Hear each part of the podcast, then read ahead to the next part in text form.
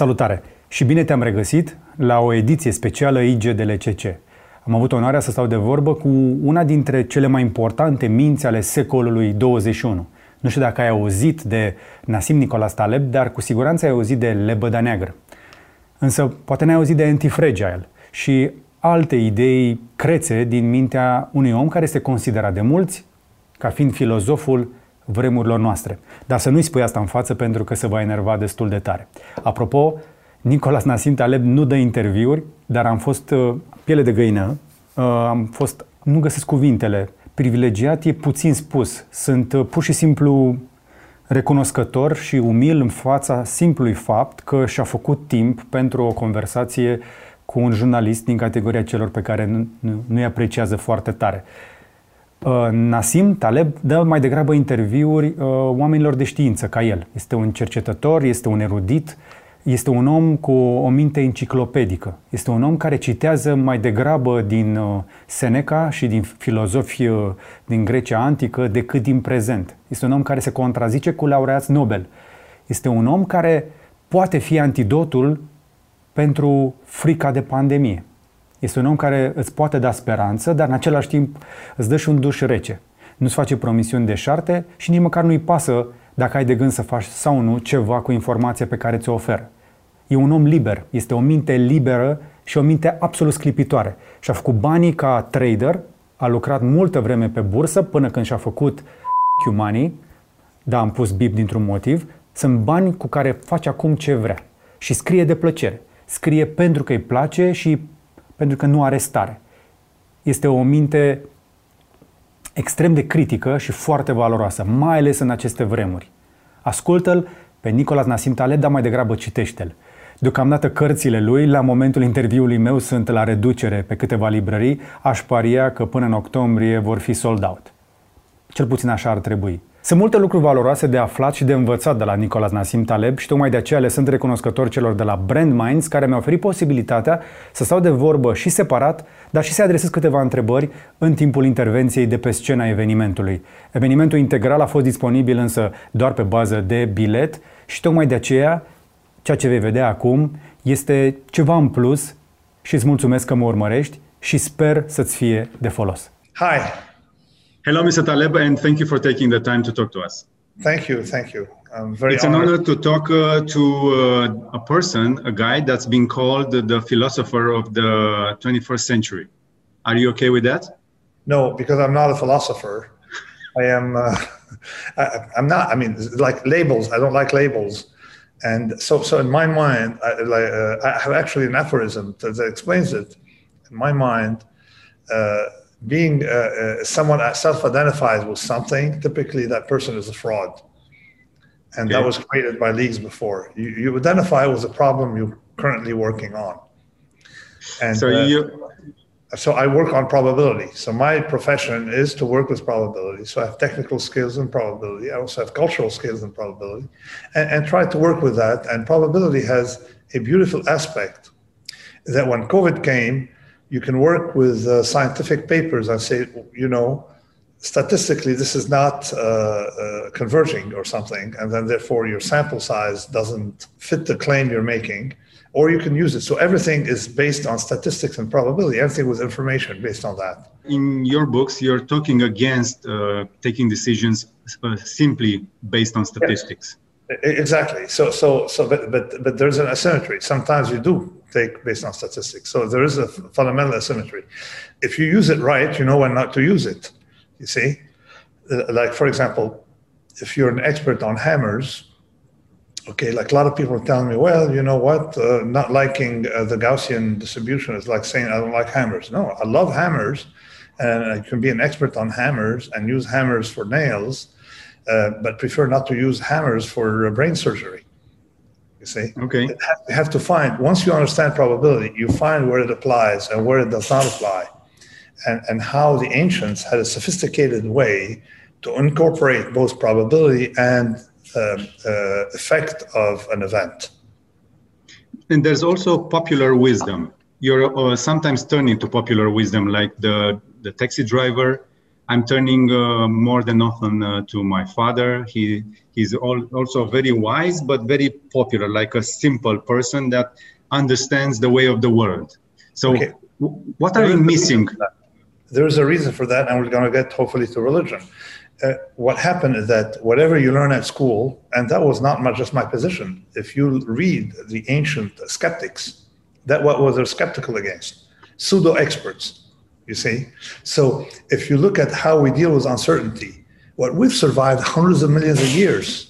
So we got to have the right reactions you see, that's exactly probabilistically. You had reactions. And sometimes without understanding why, because it's widened to us to have these reactions. So we must have a fitness to the, the risk environment through our intuition, through our paranoia, through our um, uh, extreme risk aversion in some circumstances. Okay. And, and that mechanism is a mechanism that has been refined by, by, by, by, of course, hundreds of millions of years, maybe so it has more scientific significance than some paper written by psychologists telling you this move is logical, not logical, uh, rational, not rational, uh, acceptable, not acceptable. And then, therefore, all these psychologists, uh, I call them idiots to their names, the faith, and hopefully you will, you will. Uh, I don't know what, what, what term you use. You would use in Romania to call these Oh, guys. it's okay, idiots. Yes. Yeah, it is. I mean, they come in and then they wrote, they do some experiment, and their experiments usually don't replicate half the time. And when they replicate, they replicate only under some weird conditions. And then to tell you that, you know what, this is wrong. So You- You're saying this is wrong, and you've been going through this uh, in your books, uh, telling that this is wrong. But on the other hand, the world's been changing so fast for the past uh, 200 years that um, popular wisdom is not is not enough to go from one point A to point B. Not, not really, to the contrary. In fact, is you think that things have changed, and, and I tell you that the underlying structure of the world has changed uh, maybe uh, uh, quantitatively, but not qualitatively. And, and then we know pretty much it's precisely for that reason that all these studies in psychology and all of that, they're like baby science, not even science, economics, baby science. So uh, to explain again, engineering, we understand engineering very well, okay? And I keep explaining the difference between an engineering framework and anti-fragile, for example. I, you know, if you bang on your computer, it breaks. And, and, and the attributes of engineering is that, for example, take a watch, okay? It, doesn't, there's no partial watch. If something breaks, it stops. If the computer breaks, it stops. Whereas in nature, human body, we have things that, that, that a lot of auxiliary mechanism. It's a lot richer. And the complex system is based on interaction.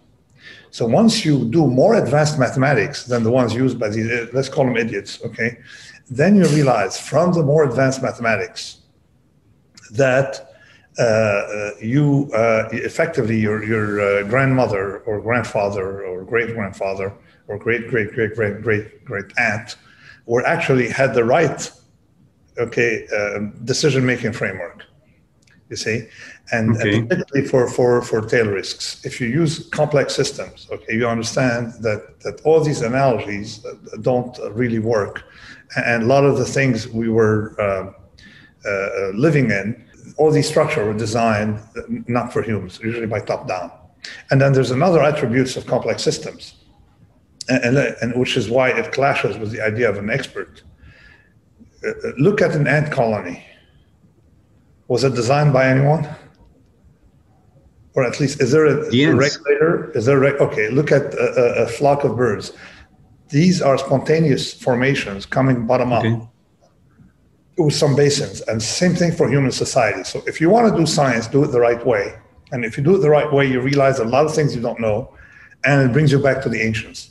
Now, granted, there are things, mistakes we make today, that are uh, uh, mistakes because the environment has changed. Okay, uh, but I, I would tell you that typically, if you're making mistakes in an environment, say, like, for example, uh, you go to a casino and you tend to make a mistake by by assuming there's something called uh, the gambling fallacy, by assuming that the sequence, you figured out the sequence. If you make a mistake in today's environment, like say the casino, it may be a mistake, all right? But overall, overall, they're not costly. Depends on how much money you're bringing to the table. Typically, they're not costly because, because plus there is a correcting mechanism. Those who make these mistakes, if they're really mistakes, they exit the system. That's the last idea of, of skin in the game. So, and, and my point, the skin in the game is that if those who make decisions, okay, have a, uh, a risk of exiting the gene pool, then you have a, a, a, continuous recalibration of the system, and that's evolutionary. When it comes to religion, and this is why uh, uh, you know I have a problem with uh, what people call scientific atheism and stuff like that. And, and, and, you guys have tried it. You've had your Ceausescu years, and, and you've had communism, and you have things. And we're, I'm now in a, a 12th century monastery uh, built in 1050, 1157. Uh, why why are you there? uh, it's a university is based here, and I feel comfortable in such a structures. Anyway, so uh, let me tell you okay. why what I take from religion. There is no way you can transmit intergenerational experiences with ideas. You transmit them with with uh, uh customs, interdicts, and, uh, and and habits. And so there okay. is an evolutionary aspect to it. In risk management, for example, there are things you do not do, you see. And so religion had that aspect, you know, that functional aspect that cannot be replaced. Okay. By, by, by other forms of taboos because it's harder to connect. That's the first one. The second one is most of these modernistic approaches to things, how we behave, read things literally. Mm-hmm. So to give you an idea, something I think I address in Skin in the Game. You know, I don't know my books very well because I don't read them. okay, so I think in one of the books I address the problem as follows. Uh, you remember there was a tsunami in one of the in the South Pacific, uh, South uh, in in, in uh, South uh, Southeast Asia. Okay. In, uh, in like 2004, 2005. I don't remember okay. the details. Now the, the people who were on a coast, who sleeps on a coast, who sleep on a, were, were, were, were affected and died. Many of them died. Now there were tribes, ancestral tribes, who never sleep on a coast. Mm. For some weird reason, they would only sleep on highland, and, and they say that, and the reason could be that their ancestors. So you, you're you're saying that religion is a store of wisdom. It's a Darwinistic uh, idea. Those who have the right ideas survive not necessarily because the idea exactly. is but because using it.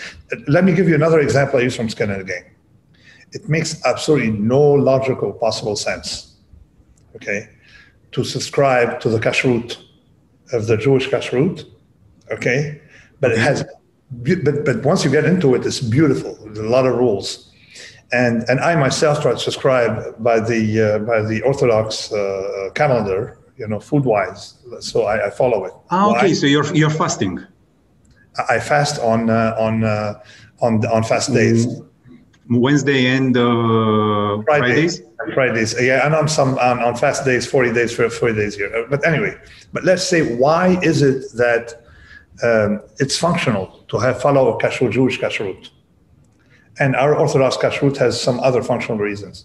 Um, every every religion has some sort of fast. Exactly, exactly. So let's take the Jewish kashrut. Okay, they discovered that those who eat together, you see, band together. So if you could, you have to eat, you know, with other Jewish people. So it creates networks of communities throughout. It created throughout the Mediterranean and Europe, where you can have trade. And and and I explain it with scaling uh, what's better to meet 100 people once or one person 100 times okay you see this is where you, you start having a, a, network of communities who know one another therefore there's trust to conduct commerce mm, Mm-hmm. exactly yeah so it helped them build networks of commerce okay so you go from a town to a new town you have to eat you have to go follow, find the community where you eat, and then you do business and they ask you where you come from. That's the hmm. first thing. And the second one, it allows them to concentrate, therefore to survive when there's a big attack on them. If they're dispersed, you know, you attack them separately. Here they eat together. So, for example, that's one benefit of religion. So, the problem of uh, treating religion as something, uh, what I call uh, epistemic, by saying, well, that story, it means you're taking the story literally. Science is literal and epistemic. Religion Okay. is episteic, uh, belief based, pistis, Okay. credo. Now, for example, what does the word credo mean in Romanian? I believe. Credo. Not really. I, it means I trust. I trust. Okay. Ah, if you see the, the credo, the credere, it means I trust. Okay, I trust to go with it. Now, when you go to movies, to the movie, okay, you know, and you're watching a say a movie with thing, and there's blood. You know it's tomato juice, whatever it is, or some synthetic product. Yes. You know it, but for the sake, okay, of the movie, you believe the story. Of course. Okay, because otherwise you're spoiling your afternoon by not believing. But- you're not going to stop the movie and say, "I can't believe it. They're, they're making fun Yeah. of me." It's, it's tomato juice. Yeah.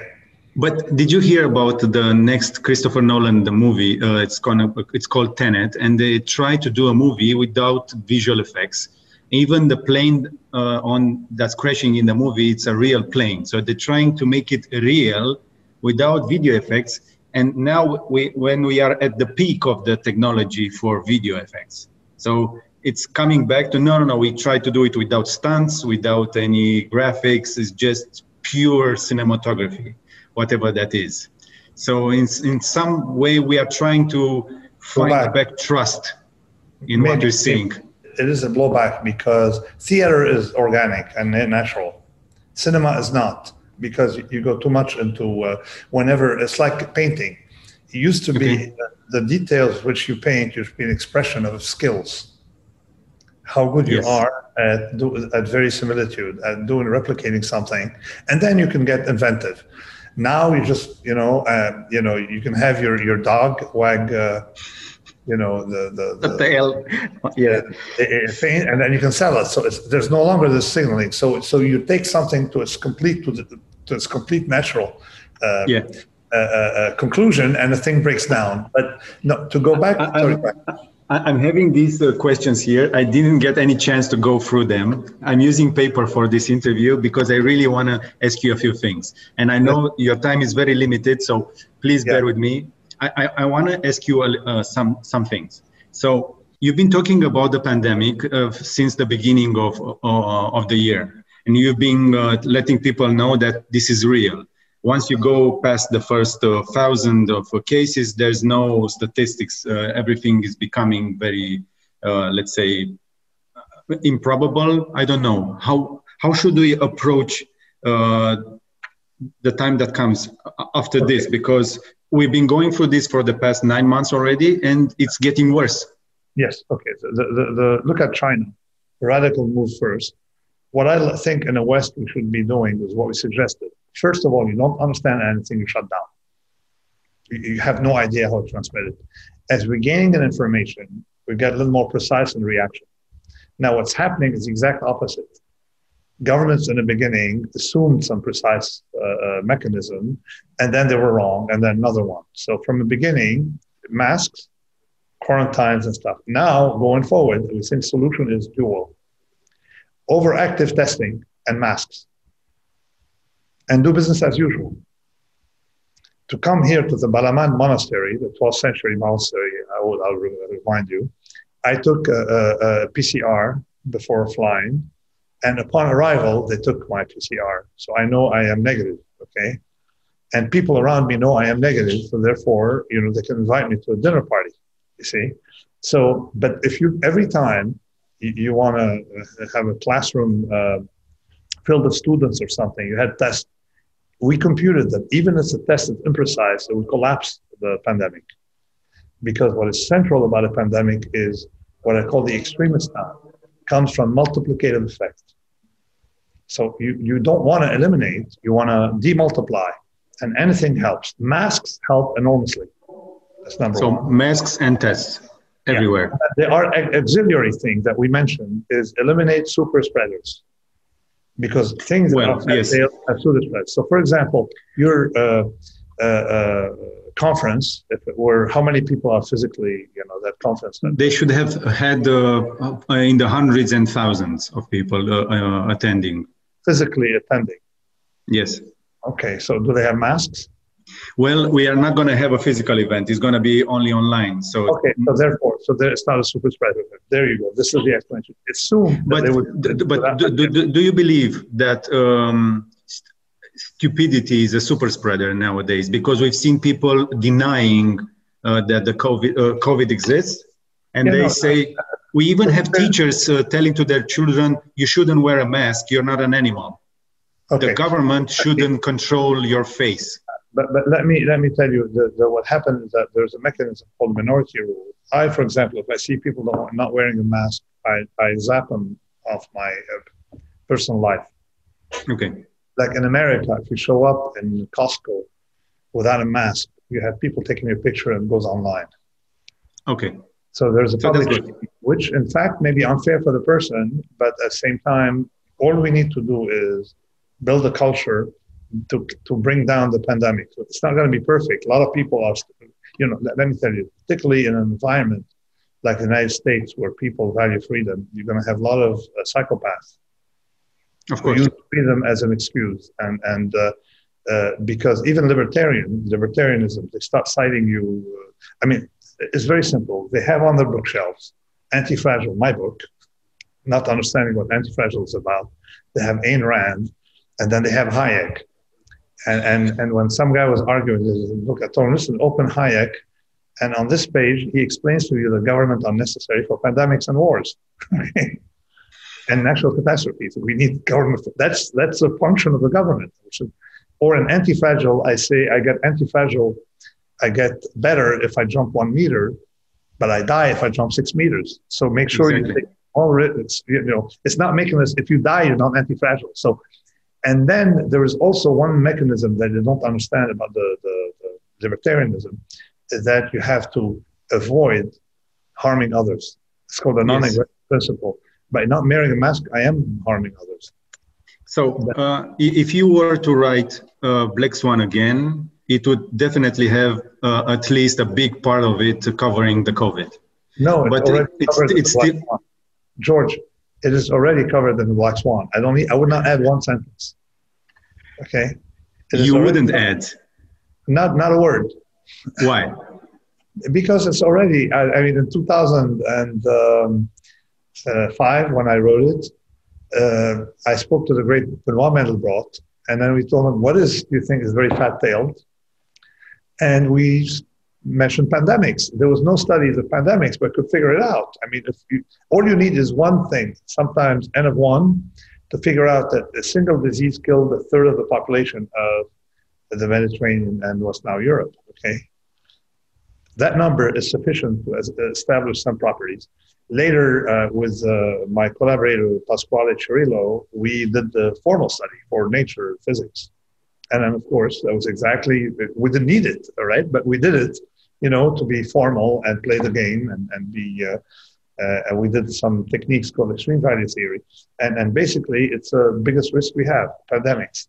But still, you're arguing that a pandemic like this, it's not a black swan because we knew about it that it would eventually come. Black swans, you don't expect them. So this is actually something we should have prepared for. It's consistent with statistical properties, and I warned we should prepare for more than our ancestors. You see, for one central reason is that we're more connected. When you asked me early on, you said the world is different. We're more, even more connected. So being paranoid today, your grandfather and grandmother are more right today than they were then. So, so the, the problem is that we have these idiots, and let me call them idiots because they are idiots. And in January, uh, COVID had killed maybe uh, by February a thousand people. Yes. Less than thousand people. And they, they give you numbers of people who drown in their swimming pool. Okay. Yeah. Now, the number of the people who drown in a swimming pool in the past is very representative of how many people will die will, will drown in a swimming pool in the future. It's very stable uh, because that's uh, uh, what I call mediocre statistics. That's where the bell curve works. And because if you if you drown in your swimming pool, I'm sure it won't happen to you because uh, you know. I don't have a swimming pool, but it's okay. okay, okay, so but if if if someone is foolish enough to drown in her or his swimming pool, it doesn't cause a neighbor to drown in of her course. or his swimming pool. But if I have COVID, I'll give it to the neighbor. So there's a multiplicative effect that doesn't exist with car accidents, all these sources of risk. It only yes. exists for pandemics. All right. And we have only 72 in recorded history. Exactly. So that, that brings me to my next question. You're arguing also that this kind of events also produce, uh, by consequence, other events. And those might become the real black swans. So, what should we expect from a pandemic like this in the next few years? Because most people are waiting to get back the old normal. That, that's not coming back, I'm sure of that. Destroy the bureaucratic uh, establishment to destroy the administrative uh, bureaucratic establishment. To destroy the bureaucratic establishment. That's a very, very bold statement. What do you mean by that? I mean, like something like World Health Organization uh, did more harm with the pandemic than than than help. In the okay. beginning, it said there's no reason to wear masks.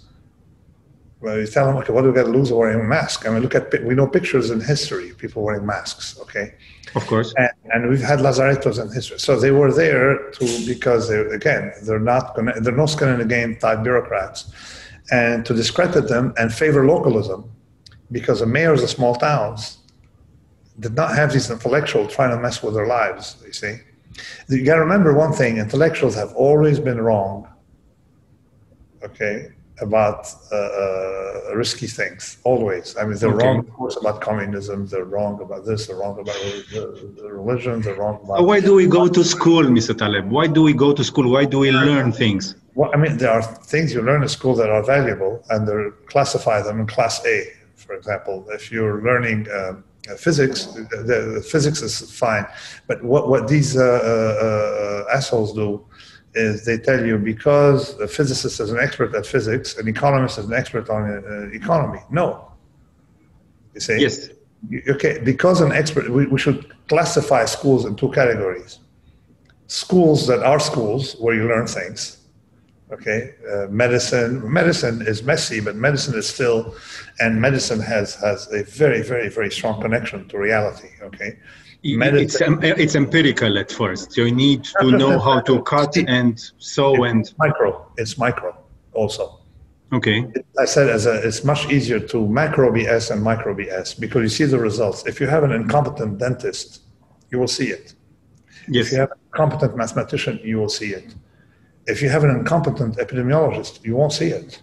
It's macro. Yeah, but we, we, we now have incompetent governments and we see it and nothing yeah. happens because we choose democracy and we choose to go to vote and yeah. we choose for the lesser evil and in the end everything happens back again this is not democracy democracy is if you are uh, uh, you know in control you, you know of the environment in which you live you don't have coercion by a certain class it's not democracy. It's, it's much more vicious than, than democracy. There's no democratic process when unelected bureaucrats start running your life poorly.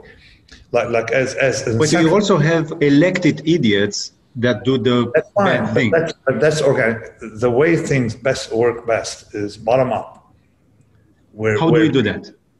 Well, uh, localism. Localism have a stronger municipal base. Okay. And you pay taxes to your municipality Okay. Like in Switzerland, Switzerland, or to some extent the United States. And this is why we are tr- turning to city mayors uh, for uh, rapid response in case of an, every, anything happens. Uh, um, city mayors or small towns, even better. Okay. Beyond okay. point. So you go back to how Italy was throughout the history, through how the world was throughout the the, the Roman Empire, and okay. and most of us were in both the Roman Empire and the Ottoman Empire. And yes. during the Ottoman Empire, it, there was no nation states. There was, uh, you know, local administration of towns, and people managed themselves. Okay, managed within that that environment, and that was the same with the Habsburg, and, and it was the same pretty much uh, throughout history. And also at the time, the state was like places like France that try to be centralized. They were not centralized because the government was had no reach. There was no telephone. There was no uh, internet. There was no so, and the government but, represented five percent okay. of the GDP, five to eight percent. But now in China, you have total control. They have micro control. They see everything. They have uh, tens and hundreds of millions of cameras, and they can control everything. Is it gonna work? No, because because things break down very quickly in, in that in that kind of environment. It has broken down in China once before, uh, and as okay. documented in the Ming Dynasty Um, what happened in China uh, had a big rise, okay, because of you know decentralized you know uh, mechanism, and then they had the Mandarin try to run it. A bunch okay. of people, the government, uh, same thing is happening now in Europe, uh, and same thing happened in Upper Egypt. The nation state, centralized nation state, is way inferior to a system of empire, empire with collection of city states. Like you're talking about uh, Switzerland, that's um, coming together all the cantons yeah, and uh, Germany, Germany, and also Germany, the lands. Yes. I'll go to the next question. I, I know your time is limited, but you're a trader by trade. Yes. So you, you understand money, you understand the commodity, you understand the volatility and all that. Yes. And these are times of great volatility. So uh, are you seeing opportunity these days or are you seeing well, danger ahead? No, there's, I mean, the volatility doesn't change. And that's my whole uh, stance. That's always there it's like saying the risk of pandemic is not greater today than it was before. It's just part of the system. Um, if anything, uh, there've been uh, what they call the Fed, the, the, the Fed put, the Federal Reserve put. It's like this injection of money into the system by buying directly commercial paper and notes, and, and even beyond buying bonds of corporations. So the 23,000 bonds, different different categories of bonds that the Federal Reserve owns today. So, and that that puts a floor on the market. So, seemingly it lowers volatility. I, I don't. I think maybe long run, maybe it will work short short term till they uh, the mechanisms the, the world adapt, and then long run it's gonna be volatile. Uh, but I think the response to the pandemic is uh, gonna cost us a lot of problems later. But let me make one statement about the pandemic that uh, economic. There are idiots who are bureaucratic idiots for a central state, and there's also idiots who are libertarian psychopaths passing for. And let's talk about the second category. All these people tell you, well, the shutdown is costing the economy, as if the virus was not going to cost the economy. You see, the, the virus is the virus is dangerous for the economy. And, and what's happening is a lot of these contractions that we're seeing in the GDP of a lot of countries come from a natural risk aversion of people, and that's cultural to our day times. But let me give you an example. Uh, you know how much we spend for office safety in America? No. A huge, huge amount of GDP goes to office safety. Why? Because nobody wants to be sued. Mm-hmm. Because total loss. Yes. Okay. Yes. So, so you have a huge office uh, thing, and then they make sure nobody's going to trip. Okay. Although you know, trip, you break something, you get stronger, maybe, but still, the mentality is to spend a huge amount of money for safety. Okay. okay. Huge amount of money for that thing. Nobody wants to be sued. The burden on restaurants, okay, in New York City, you have these inspectors who come in and test and check and count the cockroaches. All that burden is monstrous. Okay. So there's a lot of cost of GDP that goes into this naturally, not not not necessarily from government. And, and likewise, um, uh, people, uh, whenever a plane crashes, people switch to driving. Yes. So, and so then you have more people do, dying on the roads. Exactly, but there's a huge cost on airlines to avoid crashes. So, so we're spending trillions to prevent crashes to have the lowest possible error rate on the airline. It's great to me. I like to fly, but it is not. It is burdensome. So, it's com- therefore completely illogical to say how much we're spending against the pandemic under these circumstances. You see, particularly that we're spending trillions on warheads, nuclear warheads, and not enough on testing. But let me tell you one thing about the behavior of consumers. The minute uh, a firm is tainted, you see, or there's they discover in McDonald's or something a small little defect, people don't go anymore. The minute they hear about it. With COVID, most of the contraction in economic activity came from companies that did not want to be sued by their employees and restaurants. Think about it. Uh, you you you can eat a meal at home. You can order it or whatever, uh, or if you cook, I'm sure you cook, you know, great Romanian food, so you want to do it, or you go to a restaurant. Okay, so if enough people avoided going to the restaurant, that 95% of restaurants in New York will bust. Okay, so this is this is anti-fragile for the big system.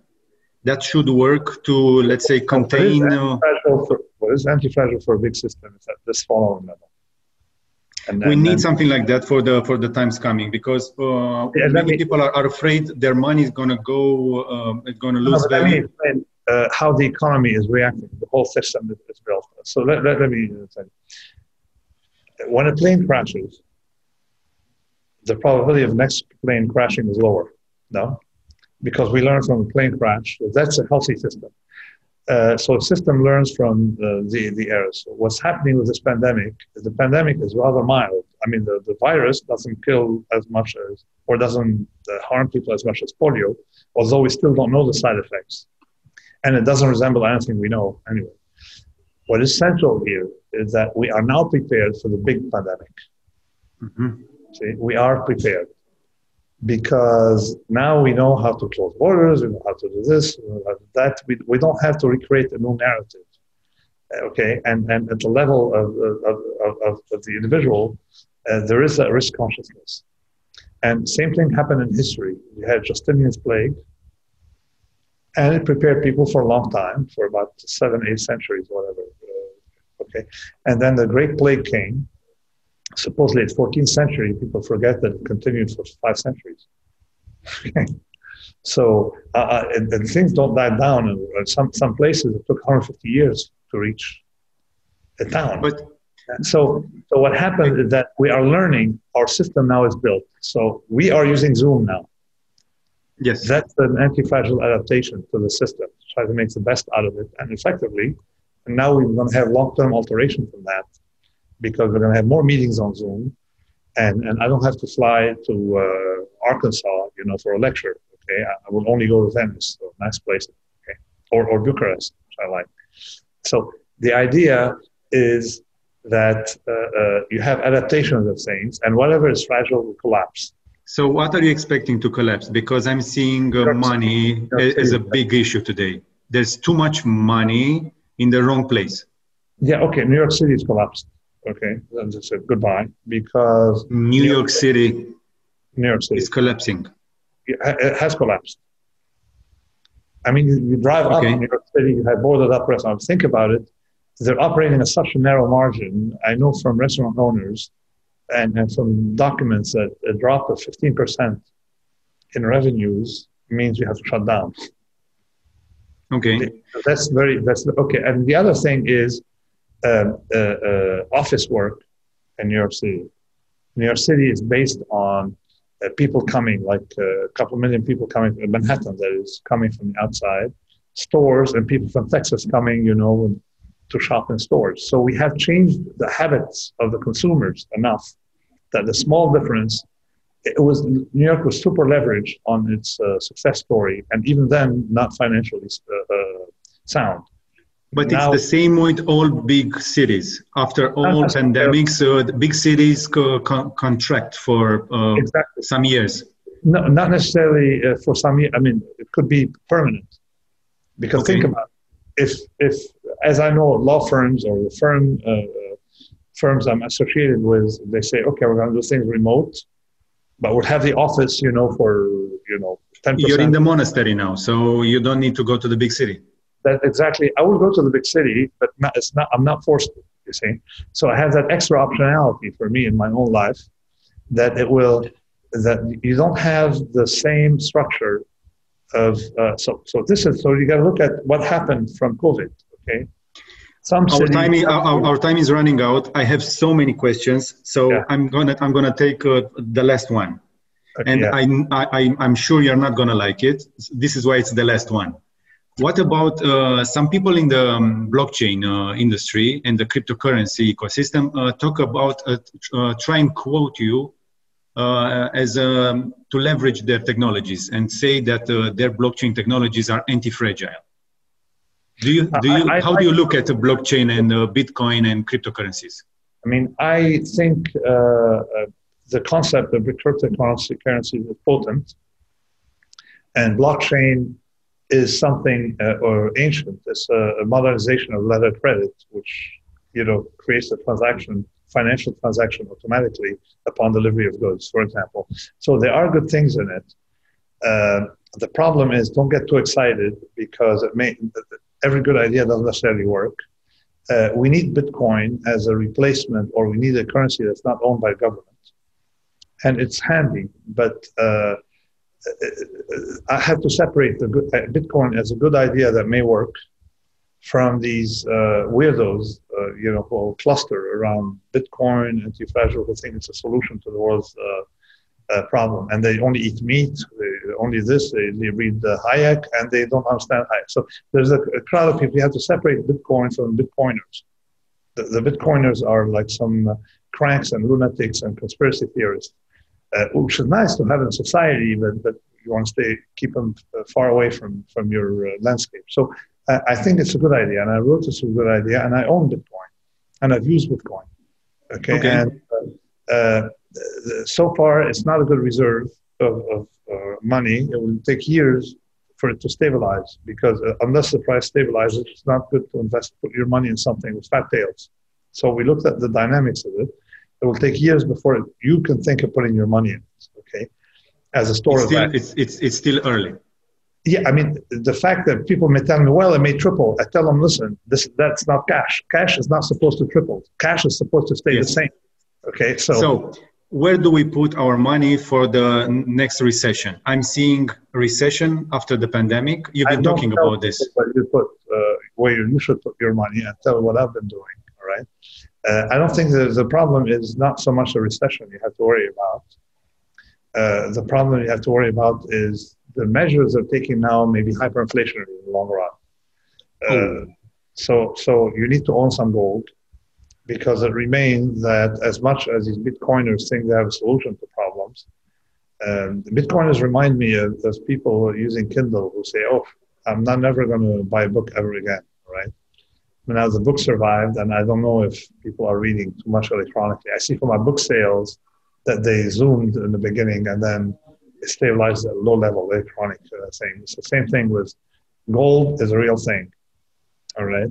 Uh, silver is a real thing. Copper is a real thing. Uh, farmland is a real thing. So there are a bunch of things. But there's also gold in the blockchain. You can buy gold through the blockchain. Yeah. Max gold. Okay. I, I, can also buy gold and store it in a, in a vault in, uh, in Switzerland okay. with that blockchain, or I can buy it paper, the GLD on uh, listed on on a decent exchange and audited. So, so the whole thing is the, the idea is never, blockchain is not going to work in your head if it's good in your head. It has to lead to a chain of practice that, that map to it.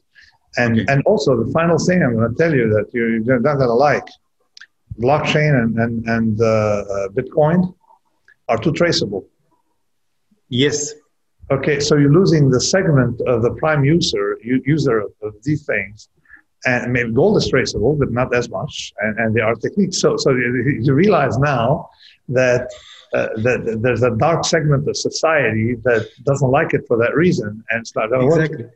Yeah. Yes, Mr. Taleb. Thank you so very much. I would be Thanks so honored to have you in Bucharest, uh, hopefully in the next few years after the pandemic. Yeah, I, I definitely. I, I, like. I was there once. I hang around cafes for two, three days and there's a nice atmosphere. Plus, you still drink, uh, uh, guess what, Turkish coffee. Oh, I don't of know course. Yeah, of course. Most of the Romanian food is Turkish food, which, which we Ottoman. reinvented. We are all the we are all Balkan, Ottoman. We are, uh, we are compatriots. We spent 500 years in the Ottoman Empire, and you guys spent about 400. Yeah, right. I'm, I'm looking at you and I'm seeing the, a very familiar face. So your face is very familiar to me from my peers in my country. So when I when I go to Romania, right, and I talk to people, I feel I'm talking to people from my culture. There's something that clicks yes. in former Ottoman, particularly when they're Orthodox. Exactly. And anyway, I have some uh, genetics from uh, from from your parts. Okay. Yeah, northern, uh, northern Macedonia. So so that may explain also the familiarity. But that's not coming to me, not to the people around. Anyway so thank you, thank you so very much for taking the time. It, it, it was an honor, and uh, I think I'm I'm blessed to have uh, talked to you because after reading your books, I really really believe you should be uh, named uh, the philosopher of the 21st century. But that's my opinion. It's not you, you, you cannot you cannot argue with this because this is my show. Okay, thank you very much, George. Thanks. Thank you. Thank you. Thank you, Mr. Taleb. Thanks. Bye. Dacă ai ajuns până la finele acestui clip, te-a prins Taleb și merită să continui experiența citindu-i cărțile. Nu pot să le recomand suficient. Ia tot ce ai auzit și folosește în folosul tău, al familiei tale, al companiei tale, al țării tale. Avem cu toții nevoie de un pic de antidot la haos. Și eu cred că Taleb este exact asta, un antidot pentru haos. Dă-mi un like dacă ți-a plăcut, un share să vadă și prietenii și un subscribe dacă nu ai făcut-o deja. Le mulțumesc mai ales membrilor noștri. Acest interviu este disponibil și în format audio și îl poți asculta și pe podcatchere ca Spotify, Apple Podcast, TuneIn sau Google Podcast. Numai bine!